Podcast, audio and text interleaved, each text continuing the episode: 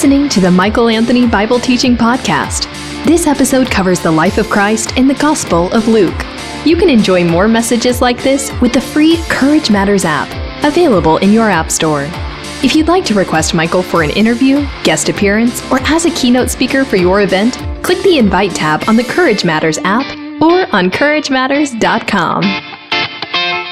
What does it look like when a man, woman, boy, or girl is empowered by the Holy Spirit? What does it look like? When a man, woman, boy, or girl is empowered by the Holy Spirit? That's an important question to ask. It's a question that is answered by Luke in his gospel, beginning in verse 14 of chapter 4. Look with me in our Father's Word. And Jesus returned in the power of the Spirit to Galilee, and a report about him went out through all the surrounding country, and he taught in their synagogues, being glorified by all. Luke presents Jesus as going into the countryside, preaching this particular passage in the synagogue of his hometown, as we're going to see in a moment. He doesn't go into the detail of the gap between his temptation by the devil, which we talked about together last time for two sessions, he doesn't talk about the things that happened between that temptation and this particular instance. He leaves those under the inspiration of the Holy Spirit. He didn't know this, but God knew it. Those details are left up to Matthew in his gospel and Mark in his gospel. Luke just jumps from the temptation of Jesus, 40 days and 40 nights, to this particular story right here, this particular passage. We know from the other gospel accounts in Matthew chapter 13, up to that point. Mark chapter 6, since they're at the midway point just about in their gospels, we know that Jesus has already been engaged in ministry. But Luke, under the inspiration of the Holy Spirit, is jumping, not because he's trying to be chronological, there's nothing wrong with not being chronological. Each of the gospel writers had a specific purpose in mind in how they were bringing out the nuances, the color, the flavor, the theology of the life and ministry teachings of Jesus. And Luke added to Matthew, Mark, and John. His gospel adds to the pieces here. We get this understanding that Luke is trying to present a theology here about Jesus and his life, teaching his ministry. And one of the things that he's addressing is answering this question, what would it look like for Jesus to be the Almighty, one of a kind, uniquely brought forth, nobody like him, Son of God? Turn with me to Luke chapter 1 if you flip back. Luke chapter 1. Beginning in verse 31, you might remember this particular passage when the angel Gabriel appeared to Mary before she gave birth to Jesus and said this, and behold, you will conceive in your womb and bear a son, and you shall call his name Jesus, which means the Lord saves. He will be great and will be called the Son of the Most High, and the Lord God will give him the throne of his father David. And he will reign over the house of Jacob forever, and of his kingdom there will be no end. And Mary said to the angel, How will this be since I am a virgin? She understood biology. And the angel answered her, The Holy Spirit will come upon you, and the power of the Most High will overshadow you. Therefore, the child to be born will be called holy. The uniquely brought forth, one of a kind, is no other like him, Son of God. Capital S. That's what's being presented here in Luke chapter 1. And then the rest of Luke's gospel is to show us what does this look like? What's it going to look like? That Jesus is the Almighty Son of God. The power of the Holy Spirit. And here, when we get to chapter 4, verse 14, we see that the Holy Spirit's power in Jesus' life is not just a one-time thing, but his entire life is characterized as being a ministry out of the overflow of the Spirit's power. In fact, he was led into the wilderness not by the devil. The devil, the devil didn't come and get Jesus by the hand and say, come with me. It was the Holy Spirit that led Jesus into the wilderness. And here in chapter uh, 4, verse 14, Jesus returned from doing ministry in the power of the Spirit to Galilee, the region of which Nazareth was there. Capernaum was there, the area Jesus' stomping grounds as a child, as a young man. He returned in the power of the Spirit to Galilee, and a report about him went out through all the surrounding country, and he taught in their synagogues, being glorified by all. One of the rare instances in Scripture where the people during Jesus' day are glorifying him, recognizing him, and we get the understanding right away that one of the characteristics of a man, woman, boy, or girl who is empowered by the Holy Spirit is that they have momentum in their life. There is influence influence in their life. The world is changing around them. They become like an invincible M1 Abrams army tank for the glory of God moving into enemy territory, impenetrable. Even the devil himself was unsuccessful at coming after Jesus. Jesus was tempted in every single way and didn't budge, didn't give an inch, didn't give an iota to the, to the devil, didn't give in at all.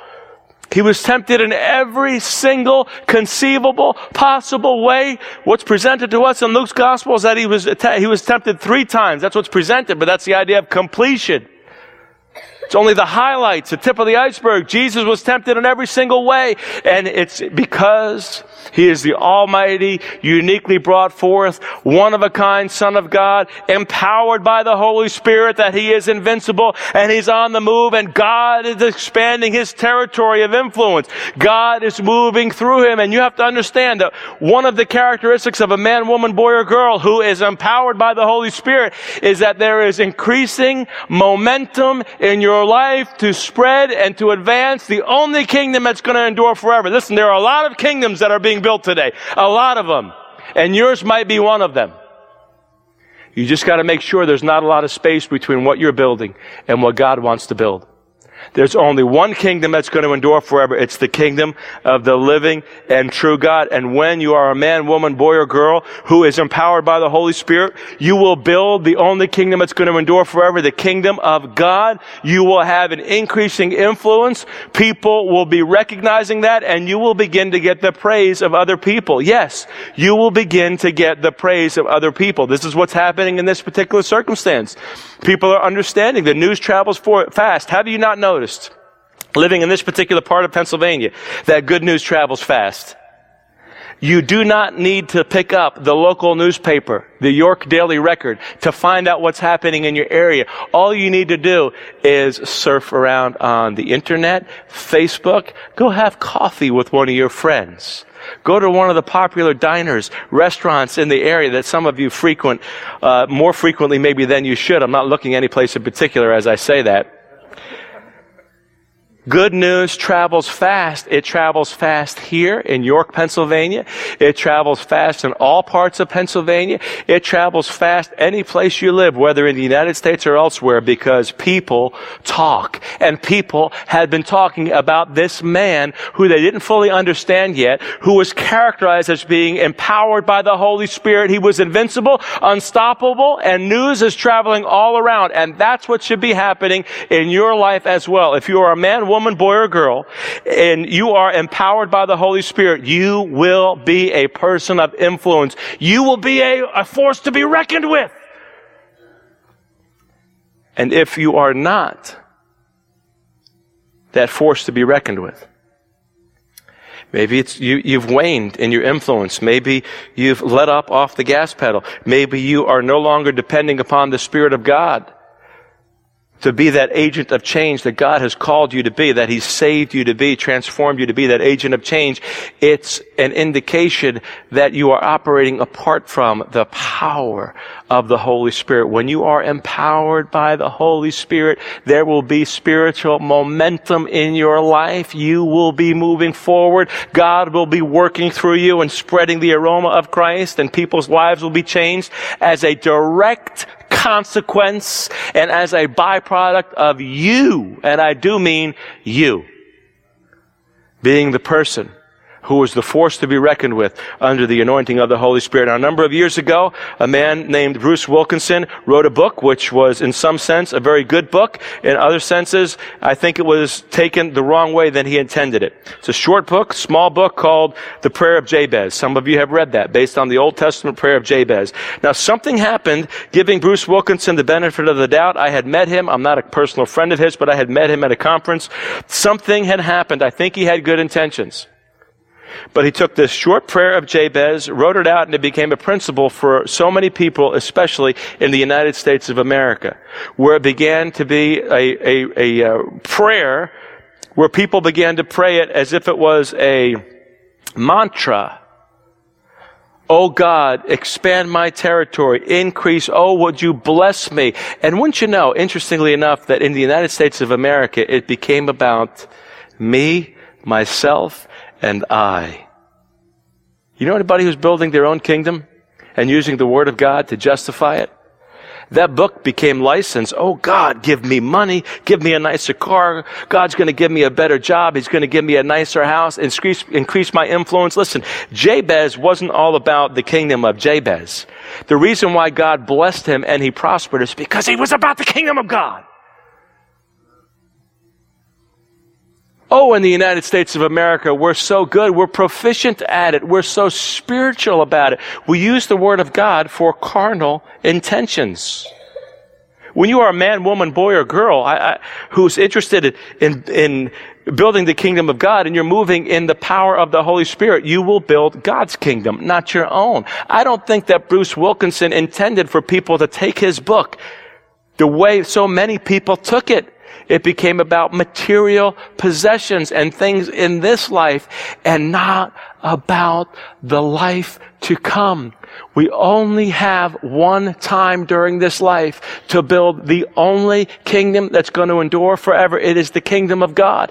And when you are a man, woman, boy, or girl who is characterized by living a life that is empowered by the Holy Spirit, do you know what's going to happen?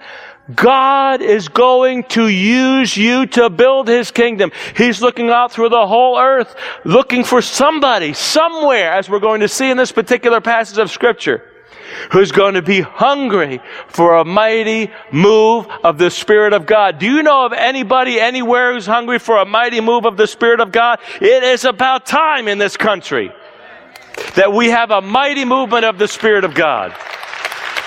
It is about time in this country that we have mighty movements of the Spirit of God. And you know what? They are not going to happen until God's people begin to realize we have forgotten and neglected the essential ingredient of the outpouring of the Spirit of God, which is me. I must be surrendered to the Spirit of God because the Spirit of God is a gentleman. The Holy Spirit is a gentleman. He does not force himself upon his people. As we're going to see here, he's just putting it out there for all of us. Anybody hungry for the Spirit of God? Anybody hungry for the power of God? If your answer is yes and you are willing to submit and surrender yourself to God, God is not a respecter of persons. He will pour himself out upon you, but you must meet his condition, you must be willing to surrender. If you're not willing to surrender, you will not be empowered by the Holy Spirit. That's it. It's as simple as that. It's not a Pentecostal or non-Pentecostal issue. Ridiculous arguments we have in the body of Christ. The simplicity of being empowered by the Holy Spirit is that you must be willing to be filled. And in order to be filled, you must be emptied. There's no room for the Holy Spirit in our, many of our lives because we are embracing and caressing and filling ourselves up with other things. The Holy Spirit is a gentleman. He will not force himself upon you, but he does beckon, he does woo and pursue, and he's doing that right now.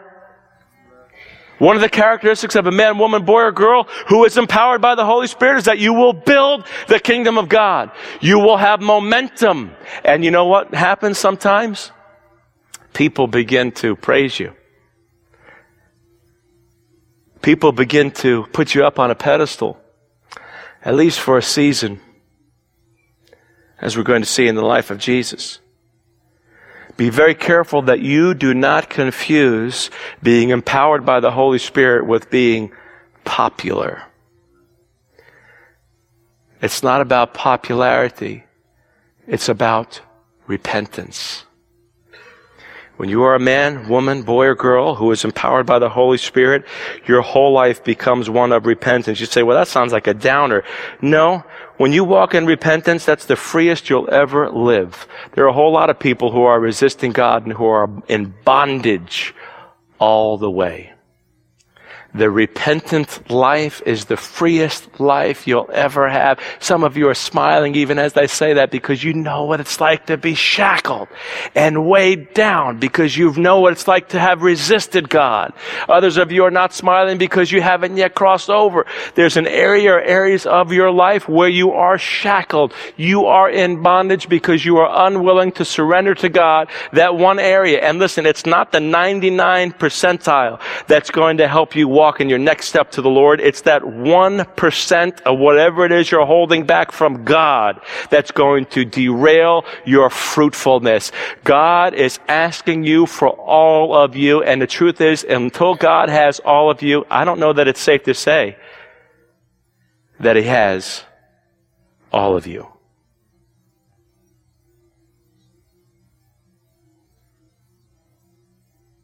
Jesus, for a season, is popular. For a moment, he's popular. Verse 16, he came to Nazareth where he had been brought up. This is his boyhood home. Comes to Nazareth where he had been brought up. As, and as was his custom, he went to the synagogue on the Sabbath day and he stood up to read. This was the custom that Jesus was preaching and teaching in the synagogue, which helps us understand that in the beginning of his ministry, the priority of his ministry for Jesus was the Jewish people. He didn't overlook the Jewish people. He's preaching and teaching in the synagogue. Now you're not going to find, unless it's an interested Gentile, you're not going to find a Gentile in the synagogue. You're not going to find that. You're going to find Jewish people in the synagogue. So Jesus is demonstrating that Jesus came first and foremost to the lost sheep of Israel, to the Jewish people. He's preaching and he's teaching in the synagogue. That was his custom. And as was the custom not just for Jesus, but among the Jewish people, he stood up and the scroll was given to him of, from which he was going to read. That was the custom. You would be handed the scroll. The attendant would give you the scroll. You would read the scroll. Typically speaking, the passage of scripture was assigned to you. There would be a reading from the law of Moses, there would be a reading from the prophets. And this comes to the point where Jesus is going to be given the opportunity to read from one of the prophets. Now, we don't know in this particular passage. It's really not relevant, but we don't know whether Jesus chose Isaiah chapter 61 or whether the attendant or the people in the synagogue, the leaders, had chosen Isaiah chapter 61 from which Jesus would read. What we do know is that in the providence of God, Jesus is reading from Isaiah chapter 61, and it's incredibly significant that he reads from this particular passage. Look with me in Isaiah chapter 61. I'm going to read directly from Isaiah 61 verses 1 and 2 because there's something that we want to take note of that is not brought out in Luke's gospel. And I think it's neglected intentionally because it gives us a context as to the tension that quickly develops between Jesus and his homies. Isaiah chapter 61, beginning in verse 1, the Spirit of the Lord God is upon me because the Lord has anointed me to bring good news to the poor. He has sent me to bind up the brokenhearted, to proclaim liberty to the captives and the opening of the prison to those who are bound to proclaim the year of the Lord's favor and the day of vengeance of our God to comfort all who, are, who mourn. Now, interestingly enough, keep that up there if you would. Interestingly enough, in Luke chapter 4, when it's quoted here, the second part of verse 2 from Isaiah 61 is not there. Jesus doesn't get into this day of vengeance of God by which the Jewish people understood that there was coming a day where God will kick the booty of all those who oppose his people. It's something that God's people were holding on to. We hold on to it today as believers that one day there is a day of reckoning coming where God will come back and defeat his enemies. And we long for that day. We look forward to that day when the sky will part, Jesus will descend, when the battle of Armageddon is over and Jesus takes care of all God's enemies. This is something that we look forward to. It's taught in Scripture. Here, Jesus references Isaiah chapter 61, verse 1, the first part of verse 2, and conveniently leaves out one of the things that they were looking and longing for the vengeance of God against his enemies.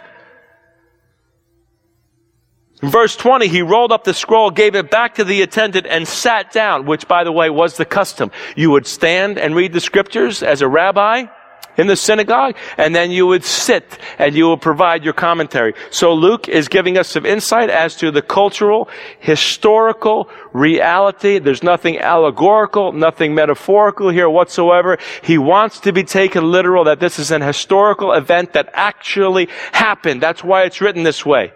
He hands the scroll back to the attendant, sits down, and guess what happens? At Atenizo. That's the word that's used here. They are fixated on Jesus. That's the word that's used here in verse 21.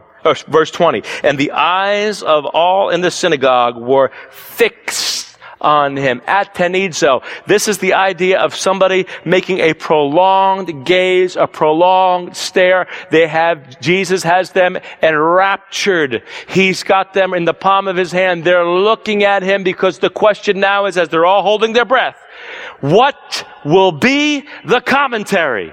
We heard the reading from Isaiah. Thank you very much, Jesus. Thank you for being in this particular passage. Isn't he just such a wonderful person, this Jesus? Because look at this. Look what they say. They began to say to them, uh, Jesus says, verse 21, today this scripture has been fulfilled in your hearing. This is exciting news because look at this. The idea of setting the captives free. Let's go back. The Spirit of the Lord is upon me because He's anointed me to proclaim the good news to the poor. They were pretty poor in Nazareth. Can anything good come from Nazareth?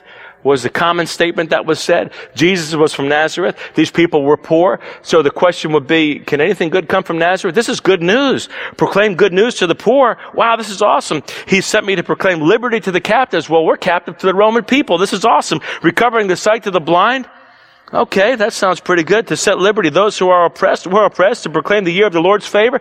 This is awesome. Jesus stands up with his commentary, verse 21, began to say to them, Today, this scripture has been fulfilled in your hearing. And all spoke well of him and marveled at the gracious words that were coming from his mouth. Mm-mm, mm-mm, mm. That's our boy Jesus.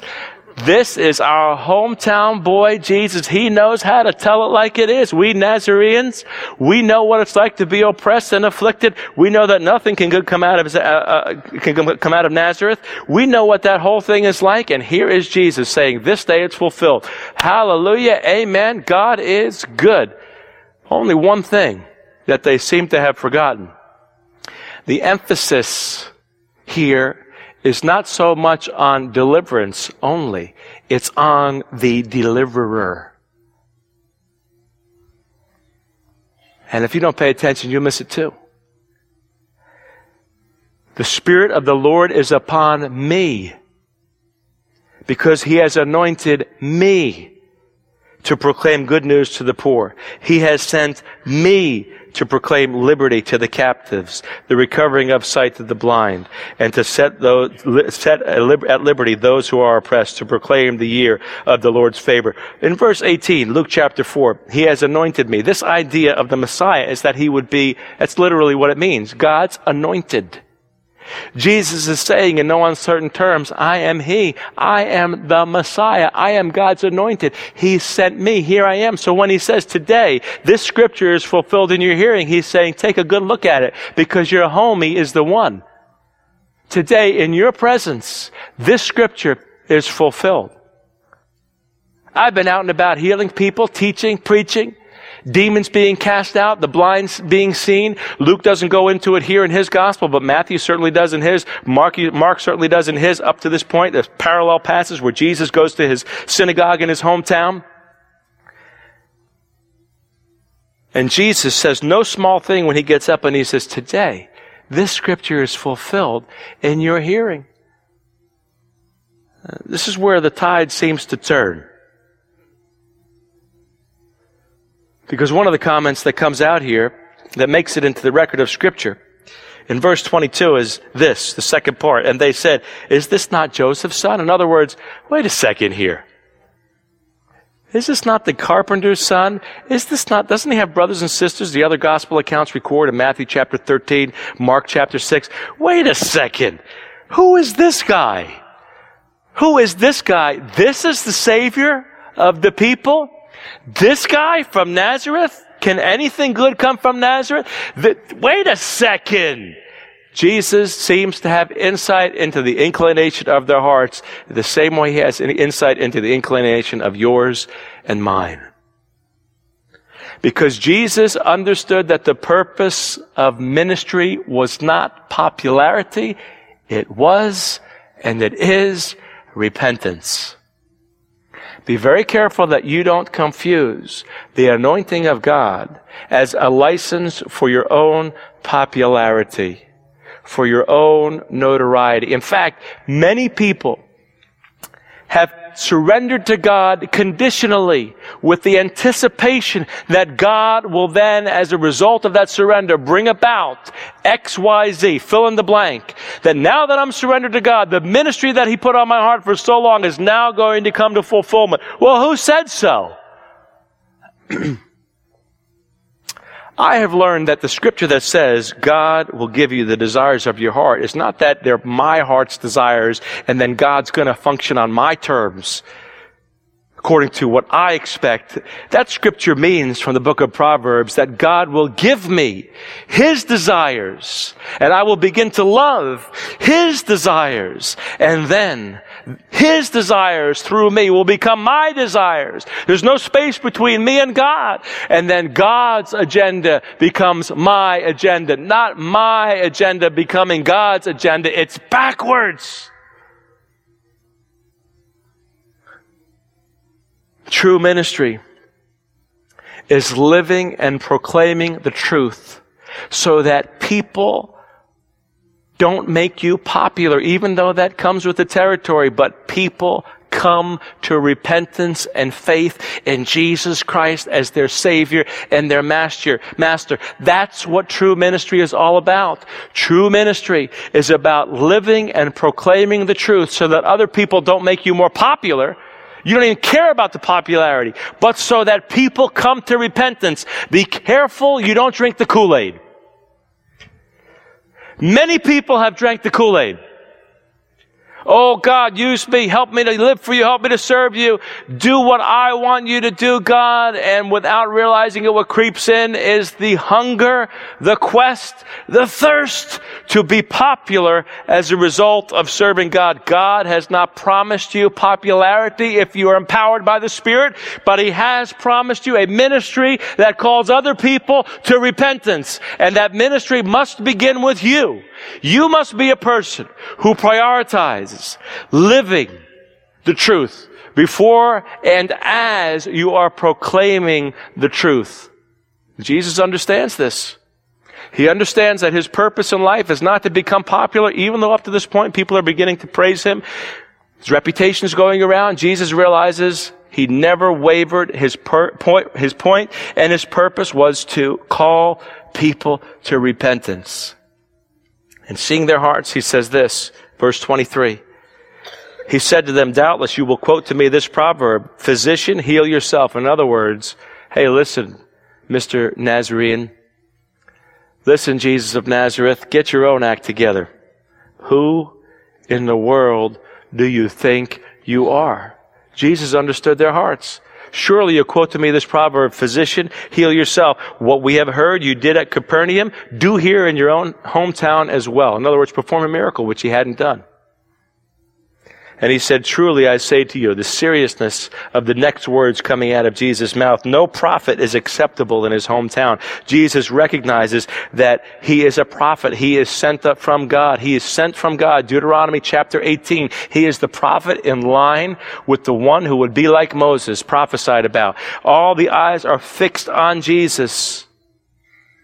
In the same way, the Sanhedrin had their eyes fixed on Stephen before he was stoned to death. In the same way that in Acts chapter 7, when Stephen looks up and his eyes are fixed on heaven and he sees Jesus standing at the right hand of God the Father in the same way that the apostle Paul fixed his eyes on Elymas, the magician in Acts chapter 13 and rebuked him and the Lord moved and made Elymas blind. In the same way, the eyes of the people are fixed on Jesus, and Jesus is saying the right thing at the right time to have the maximum impact. He's either out of his mind or completely in it to take this golden opportunity and to attribute the passage that's given for the Messiah and the Savior to attribute that to himself, he's either a lunatic and completely out of his mind. He's either a mass deceiver, maybe both, or maybe he really is Lord and who he says he is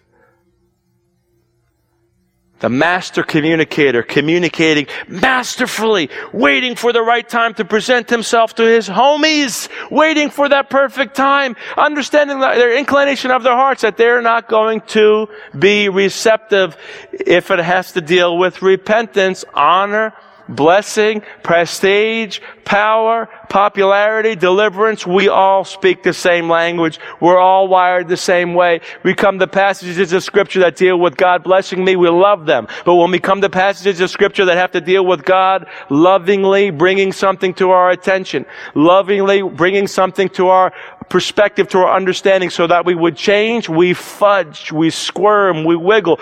But you have to realize all of the counsel of God is there to get us to get along with the program, the agenda of God to be more like our God in character, not the center of attention. Be careful that you don't confuse what it means to be empowered by the Holy Spirit in thinking that if you follow God, you will only merely have a bigger sphere of influence. God help you Literally, God help me if we lower our sights to only be being concerned about our sphere of influence rather than being the kind of influencer who calls people to repentance.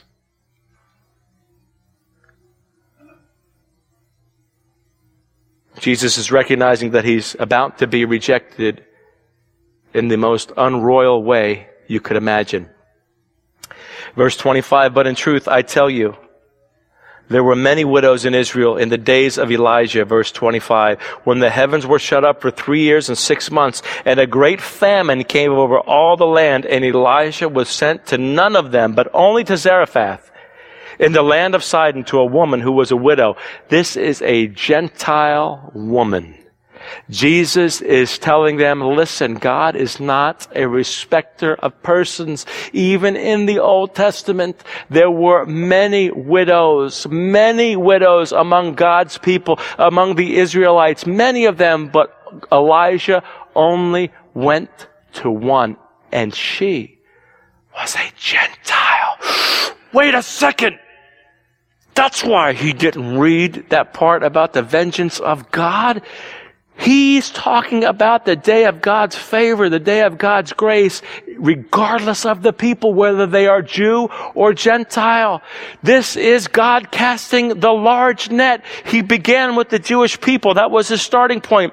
But the gospel is then going to go forth to the Gentiles en masse. And Jesus is warning them. He's warning them. It's coming to you now. The scripture is being fulfilled in your presence. The Jewish people in my hometown, no less. But I want to warn you. Don't think that just because you are a Jew, just because of your natural heritage, just because of your position, that that's the reason why God's going to bless you. God blessed Gentiles in the past, and He's going to bless them in the future. In fact, Jesus doesn't just give one example, He gives two. Verse 27, there were many lepers in Israel in the time of the prophet Elisha. How many lepers? Many. None of them was cleansed, but only Naaman the Syrian. Are you kidding me, Jesus? Are you kidding me? Another Gentile? Get out of this synagogue. Who do you think you are coming into our synagogue in your hometown and you're talking about Gentiles? You're picking a passage about the vengeance of God against his enemies and the enemies of God's people and you have the absolute audacity to come into our synagogue? It's amazing how we call God's work our own, isn't it? How you come into this synagogue in your hometown and you start talking about God moving in non-Jewish people who do you think you are? Jesus already made it clear. I'm the anointed one. I'm the one sent by God. Powerful. True ministry is living and preaching the truth so that the end result is not popularity, it's repentance. Jesus didn't need the praise from people. Neither do you. Jesus understood very clearly that the praise of people is temporary, but the call and the ministry of God is eternal. And look what the people do here. Verse 28 When they heard these things, all in the synagogue were filled with wrath. I mean, they are just completely overtaken by what Jesus has said. When they heard these things, all in the synagogue were filled with wrath, and they rose up and drove him out of the town and brought him to the brow of the hill on which their town was built, so that they could throw him down the cliff. They're going to kill him. They are so incited by his comment and his application of the scripture, they're going to kill him. But here's the big but. Don't you love Jesus? Verse 30 passing through their midst, he went away. Who's in control here? Jesus is in control. Who's he calling? Anybody and everybody, regardless of their heritage, regardless of their background. Just be humble. I find it amazing in this passage of Scripture that after Jesus gives these two examples with Elijah and Elisha, with the two Gentiles, and they should have been able to connect the dots, instead of them humbling themselves and saying, Well, well, what does this mean for us, Jesus? And getting into a healthy dialogue, instead of demonstrating humility, which is what God requires in order to pour himself out on a personal basis, corporate basis. Instead of demonstrating that, they are incited and they want to take him out and murder him. Is that not ironic? That he goes to these people who should have received him, who should have been open to his movement, should have been humble and receptive for the day of God's salvation. Here it is in their very midst. They could have reached out and touched him, and instead, they hate him. Instead, they're incited and they're angry and they want to murder him. What if these people instead, if we were reading the reversed standard version, what if we read something like this? When they heard these things, all in the synagogue were cut to the heart at the idea that God might use somebody else rather than them. In fact, they were so cut to the heart that they were concerned about their own jealousy of how God was using other people and began to realize that it was their own issue that they had to deal with, not the issues of others.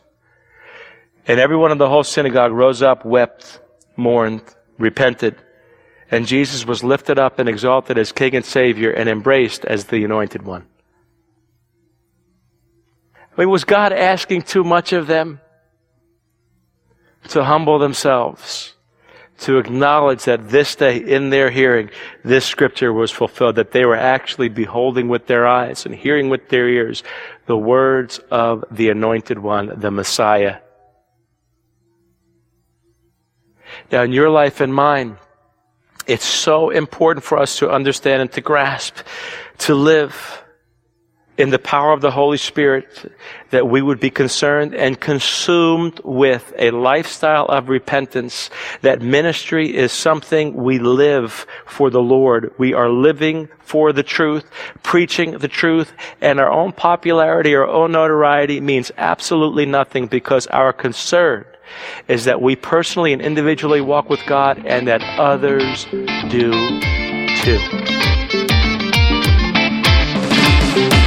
You've been listening to the Michael Anthony Bible Teaching Podcast. If you enjoyed this message, you'll love Michael Anthony's Courage Matters podcast, where he focuses on leadership, relationships, and world events. To learn more, visit CourageMatters.com or download the free Courage Matters app. Interested in requesting Michael for an interview, guest appearance, or as a keynote speaker for your event? Click the Invite tab on the Courage Matters app or on CourageMatters.com. In the meantime, keep looking up. There's no place else worth looking.